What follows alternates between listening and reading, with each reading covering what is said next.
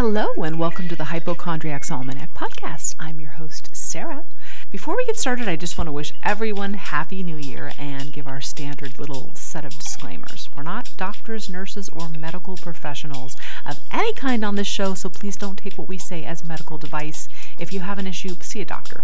Don't take anything on this show as any sort of advice uh, or diagnosis. Okay, so let's talk about the first article for the day. And this is a topic that I've always been interested in, and it's how does excess sugar affect the developing brain throughout childhood and adolescence? A neuroscientist who studies nutrition explains. And Linda Begdache wrote this article. Parents often stress about their kids' sugar intake, but it can be hard to know how much is too much or what to do about it. Glucose, a simple sugar that forms the basis of most carbohydrate rich food, is the primary source of energy for the brain. Healthy brains require a continuous source of energy and nutrients to fuel growth, learning, and development. However, that doesn't mean extra consumption of sugar is good for the developing brain. In fact, too much sugar can actually be detrimental to the growth of the brain. The author of this article is a clinical nutritionist and a nutrition scientist with a neuroscience focus whose research revolves around understanding the impact of diet and lifestyle on brain function and well being. Preliminary results from the research this author did indicate that consumption of sugary food is associated with mental distress, such as anxiety and depression, as well as disrupted sleep. Sources of sugar in a kid's diet. Processed foods like donuts, sodas, and sweetened cereals often contain added sugars. Unfortunately, these foods tend to be easily accessible to children and teenagers, whether it be after sports games or at birthday parties. Chemically processed foods are those that have been altered by adding components not naturally found in them. These foods often contain added sugars, preservatives, salts, and trans fats. All of these are aimed at increasing taste, texture, or shelf life. As a result, processed foods have a lower nutritional value than whole foods, like fruits, vegetables, and whole grains. One of the most common sweeteners in the U.S. food products is high fructose corn syrup, which contains not only glucose, but another simple syrup called fructose. Too much fructose has been associated with increased body fat. High fructose corn syrup is found in sodas, baked goods, muffins, donuts, and all those other types of things. Diet, brain, and function. Certain dietary components like amino acids form the basis of proteins and act as precursors for brain chemicals. Amino acids also play important roles in mood, learning, and cognitive functions. Like car engines that require the proper fuel to run efficiently, brains also require an adequate diet for optimal functioning. The brain is made up of nerve cells or neurons and housekeeping cells called glial cells. Although these two types of brain cells have different metabolic needs, glucose is the primary source of energy for both. Despite the fact that brain accounts for only 2% of the human body weight, it requires about 20% of the human's energy needs to perform all of its functions, including learning, memory, and cognitive processes. Research suggests that this number is even higher in children whose brains and bodies are developing rapidly. Brain function and growth are regulated by brain chemicals known as neurotransmitters, which should dictate the architecture of brain development. Depending on the stage of brain growth, an imbalance of critical neurotransmitters may cause a myriad of ailments affecting learning, mood, and behaviors. Similarly, a low quality or imbalanced diet, such as one high in processed sugar, can throw off the brain's chemical equilibrium. Excess sugar puts the brain into overdrive. Because glucose is the primary source of energy to the brain, too much sugar can put it into an overdrive mode. When the brain is overstimulated, it can lead to hyperactivity and mood swings. However, these behavioral changes are only the short term consequences. Some evidence suggests that this brain hyperactivity in adolescence is linked to cognitive deficits in adulthood as well. Sugar has an addictive effect because it stimulates neurons in the brain's reward system known as the limbic system. When activated, the limbic system generates high emotions like pleasure, which reinforces further sugar consumption. In addition, within the limbic system, there is a tiny structure which processes emotional information. Overactivation of this tiny structure in the brain is associated with exaggerated emotions of fear and anxiety. Research suggests that there is a strong relationship between high sugar consumption, altered behaviors, and poor emotional regulation. Although sugar intake may boost mood momentarily, chronic sugar consumption has been linked with increased risk of mental health problems. Studies in lab animals also suggest that high consumption of sugar hinders learning and memory. Interestingly, daily intake of sugar sweetened beverages during teenage years is associated with worsening of performance on learning and memory tasks during adulthood. The researchers of that study suggest that this impairment could be due to alterations in gut bacteria. Considering the mounting body of evidence, the seemingly irresistible sweetness of sugar can translate into a bitter outcome for the developing brain.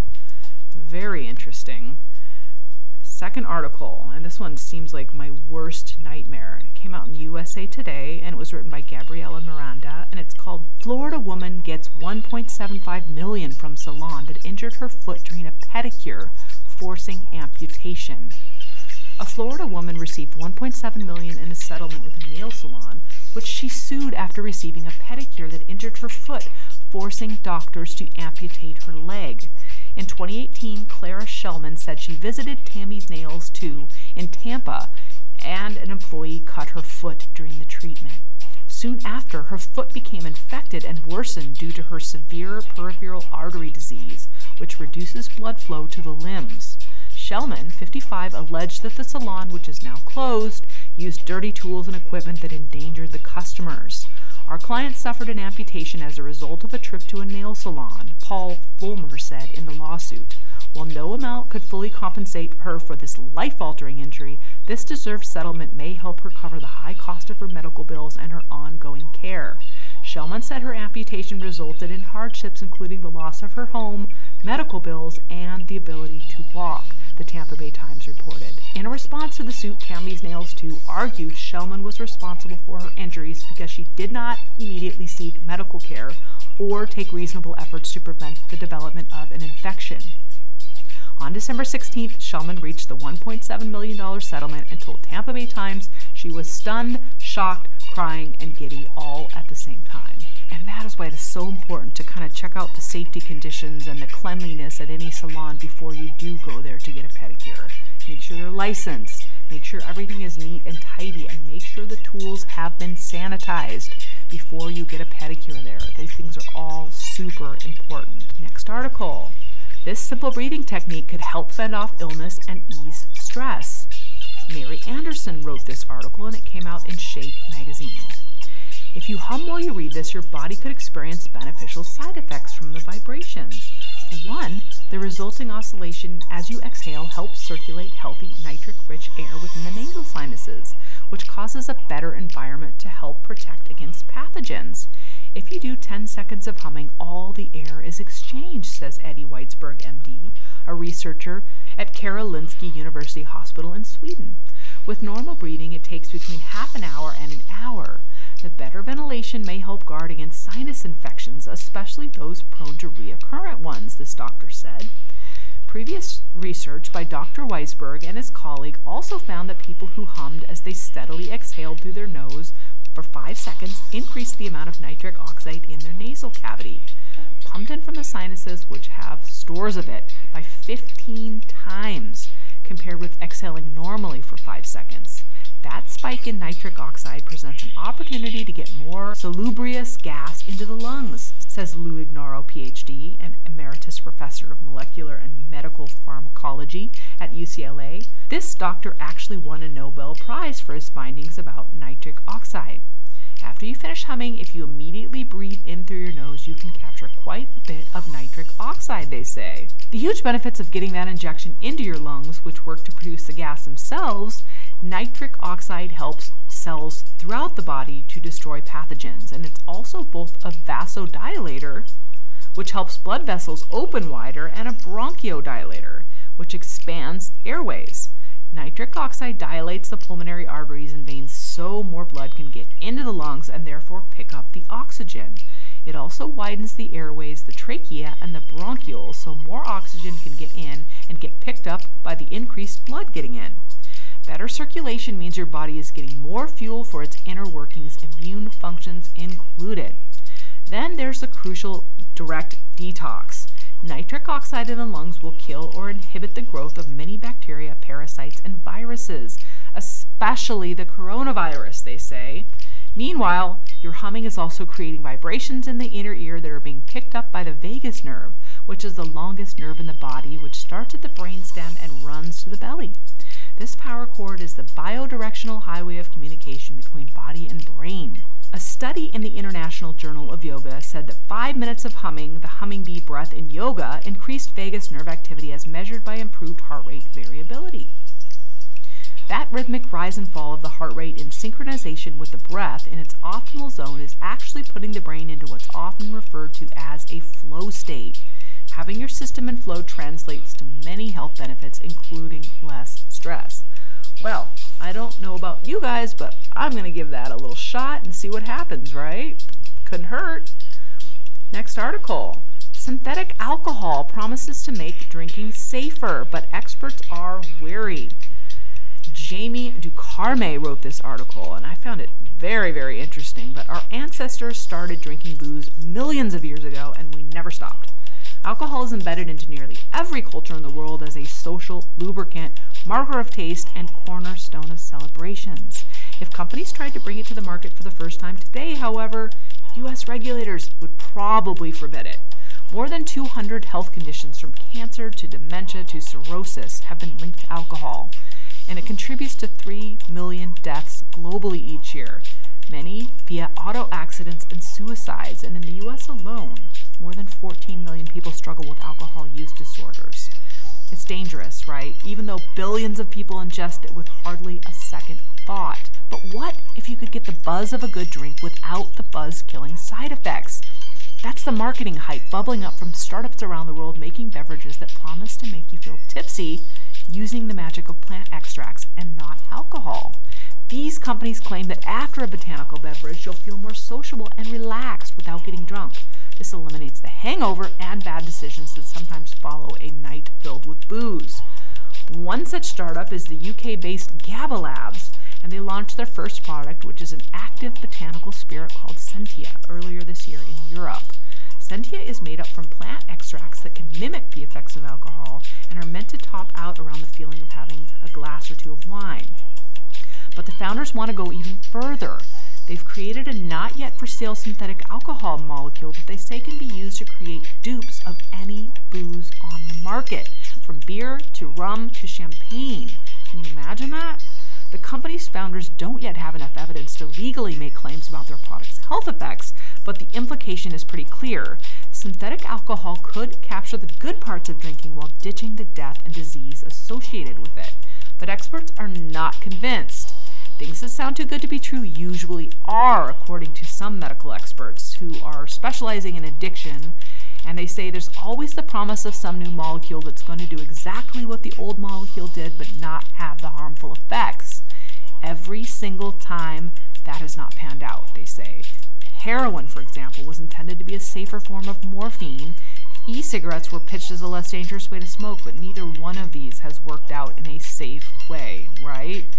Can alcohol really be faked in a healthy way, or would a synthetic version introduce new risks?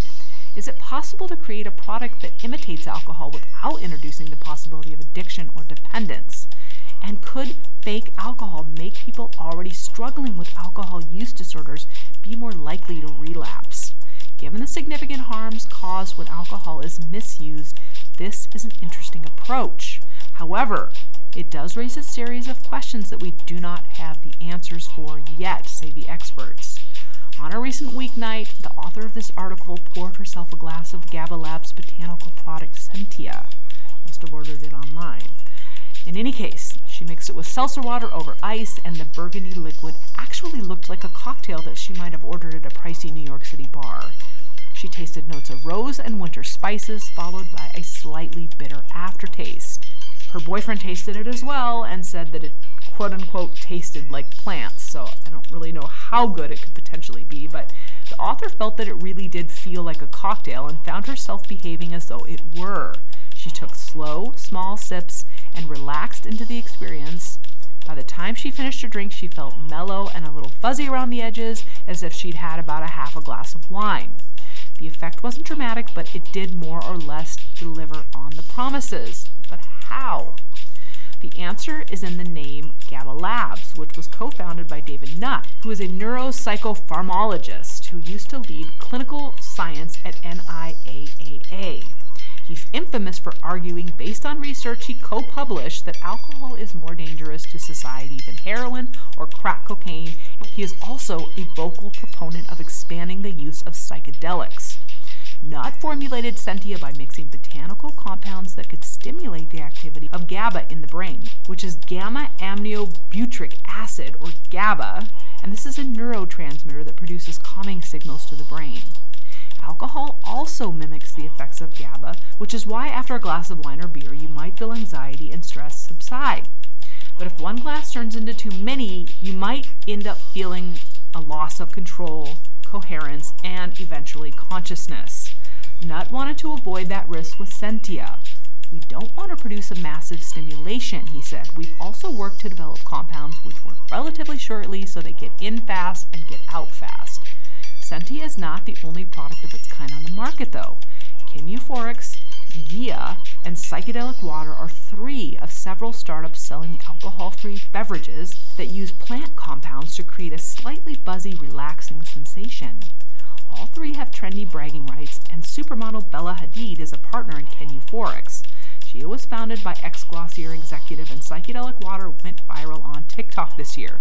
All told, non alcoholic spirit sales in the US grew by almost 300% from 2016 to 2020, according to beverage industry research.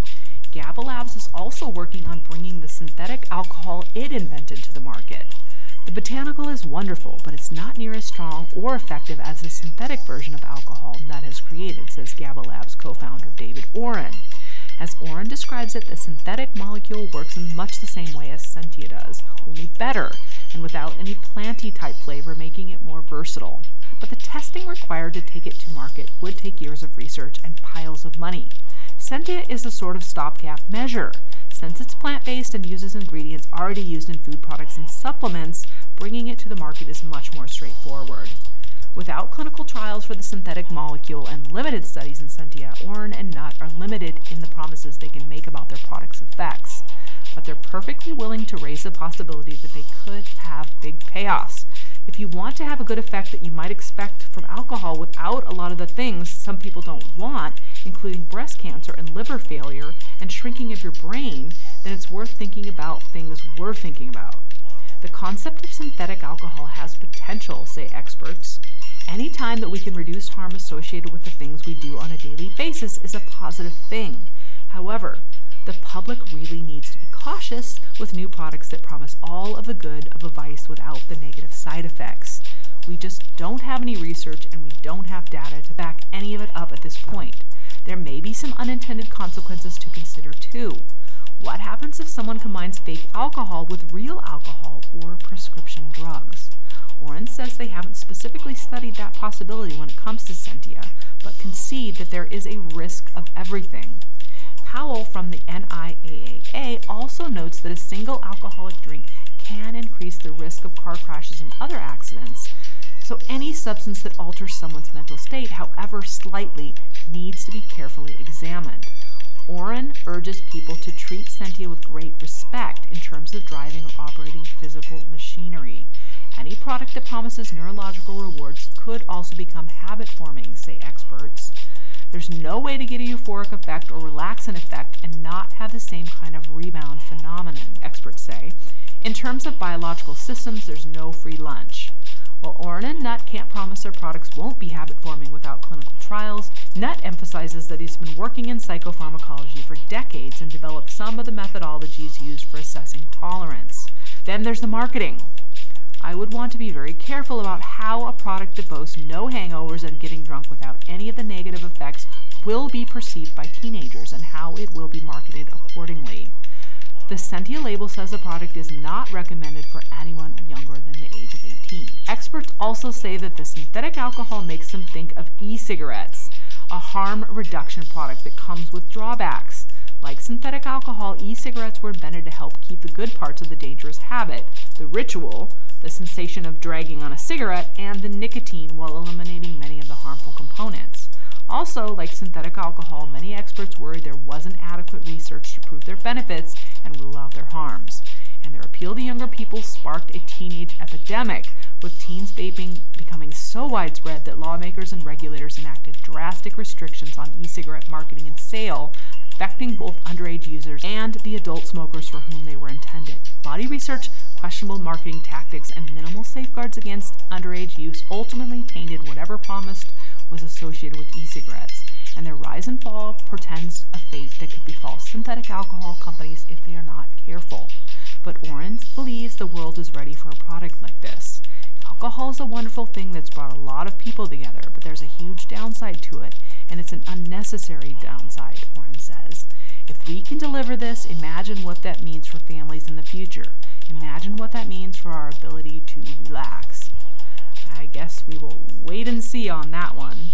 Five things to do in 2022 for better heart health, according to the American Heart Association. And this article was written by Leah Goggins and came out originally in Eating Well. After a few weeks of enjoying rich meals and seasonal sweets, the new year marks a fresh start for many, and that means making some healthy changes. Whether you're looking for a little post holiday reset or some tips to stick to for years to come, you might appreciate some guidance on how exactly you can make changes that are easy to stick to. Luckily for those looking to improve their heart health, the American Heart Association just started a roundup of easy to achieve goals and resolutions that will help you take care of your ticker in the new year. The most important thing is to set realistic expectations and start with small changes that you can amp up over time, said the American Heart Association volunteers. And if you get off track, don't be discouraged or give up. Maintaining a healthy lifestyle takes time, so be kind to yourself and realize that making a new healthy start doesn't always coincide with January 1st. Even if your heart health isn't your top concern in the new year, you can't go wrong staying on top of your cardiovascular well being. Sadly, heart disease is the leading cause of death in the United States, according to the Centers for Disease Control, and a recent study found that 40% of adults between the ages of 50 and 64 without a heart diagnosis still had early signs of a condition called arteriosclerosis that put them at a greater risk of experiencing a heart attack. You can never start taking care of your ticker too early. Here are five ways you can stay on top of your heart health in 2022. Number one, Take it one step at a time. You don't need to tackle all of the goals at once. Look for ways to sneak some healthier options onto your plate and find 10 minutes in the day to stretch your legs between meetings. Simple changes do add up. Number two, aim for lean protein. We all know that fish and seafood are great sources of protein for your heart, and research shows that cutting back on the amount of animal protein in your routine can be a game changer for heart health. In any case, avoiding processed meats and sticking to plant protein, seafood, and lean cuts of meat can help your heart stay in good shape. Number three, get physical. Balance food and calorie intake with physical activity to maintain a healthy weight. As long as you find a version of exercise that you enjoy, it doesn't matter what it is, though research suggests that both strength training and high intensity interval training are both excellent ways to protect your heart. Going for an afternoon walk has plenty of benefits too, and especially for those who prefer something that is more low impact to stay in good shape. Number four, give yourself a break. Stress can be tough on the heart. Whether you have a pet whose presence helps you relax or a walking path that helps you clear your head, giving yourself time to enjoy the things that relax you can make a big difference. Try meditation if you're looking for a calming activity to add to your routine. And number five, make a plan. You don't have to meal prep every week if that's not your style, but you should think about meals and snacks ahead of time if you want to set yourself up for success. When you're making your next big grocery list, think about adding heart healthy items like anti inflammatory foods and whole grains to your cart. Or, if you'd like to start meal planning for the week but need some inspiration, take a look at simple ideas like meal plans for beginners online. It's really simple. Bottom line, you don't have to center healthy changes around a New Year's resolution this year. Instead, Focus on simple, manageable goals that you can take on day by day. Adding heart healthy ingredients to your meals and taking care of yourself the best you can are both simple and effective ways to stay healthy in the new year. And then finally, the Miami Herald had an article that came out this last couple weeks ago called Serious Cognitive Problems See Abrupt Drop Among Older People, study says, and here is why. Katie Camero wrote this article. There was an abrupt decline in the percentage of older Americans reporting serious problems with concentration, memory, and decision making over a decade, particularly among women, according to a new study. Researchers are heralding the findings as very welcome news. From 2008 to 2017, the percentage of adults 65 years and older in the U.S. with serious cognitive issues dropped from 12.2% to 10%, according to researchers from Canada. In a hypothetical scenario without the decline, an additional 1.1 million older people in the U.S. would have reported experiencing mental congestion, and older women appear to drive much of the plunge. Serious cognitive problems declined 23% over a decade among women in the age group compared to 13% of men. The study published last year in the Journal of Alzheimer's Disease found the findings were based on 10 annual American community surveys conducted by the U.S. Census Bureau that included 5.4 million people in the U.S. ages 65 and older. We were astonished to see the prevalence of cognitive impairment to decrease so sharply over a short period of time, study lead author said. This decline in the prevalence of serious cognitive problems has a cascade of benefits for older adults, their families, and caregivers health and long term care system, and the U.S. economy as a whole. Further research showed each additional year of formal education study participants had resulted in a lower risk of developing dementia, an umbrella term that includes several diseases and conditions that cause debilitating impairments in memory and concentration. The Centers for Disease Control and Prevention say cognitive decline is one of the earliest noticeable symptoms of dementia, including Alzheimer's disease. Researchers said 60% of the decline in serious cognitive issues was attributable to generational differences in educational attainment. It appears that these increasing educational opportunities continue to pay dividends more than half a century later, according to the authors of the study. The short term benefits of increased educational attainment for income, productivity, and the economy are well documented, but our research suggests that long term benefits on later life cognitive functioning are substantial. But education cannot explain the entirety of the decline in cognitive issues among older people, researchers said. It's possible that better nutrition, declines in smoking, and the phase out of leaded gasoline, which previous research has connected to increased rates of dementia, also contributed to positive trends. Our findings for this study of over 5 million older Americans are definitely very welcome. Good news stories indicate a steep decline in the prevalence of cognitive impairment among older Americans. We still need to investigate whether these positive trends will continue in the decades ahead and why men's rates of improvements are lagging behind those of women. Although this study offers good news, other research suggests that opposites will occur over time. A 2018 CDC study estimated the number of people in the U.S. with Alzheimer's disease and other forms of dementia will grow from about 6 million to 14 million by 2060. Researchers largely cited population growth among communities of color, particularly Hispanic people, for the increase because dementia disproportionately affects non white racial and ethnic groups. Early diagnosis is key to helping people and their families cope with loss of memory, navigate the healthcare system, and plan for care in their future. Interesting stuff indeed. Well, I hope you guys enjoyed this episode of Hypochondriac's Almanac.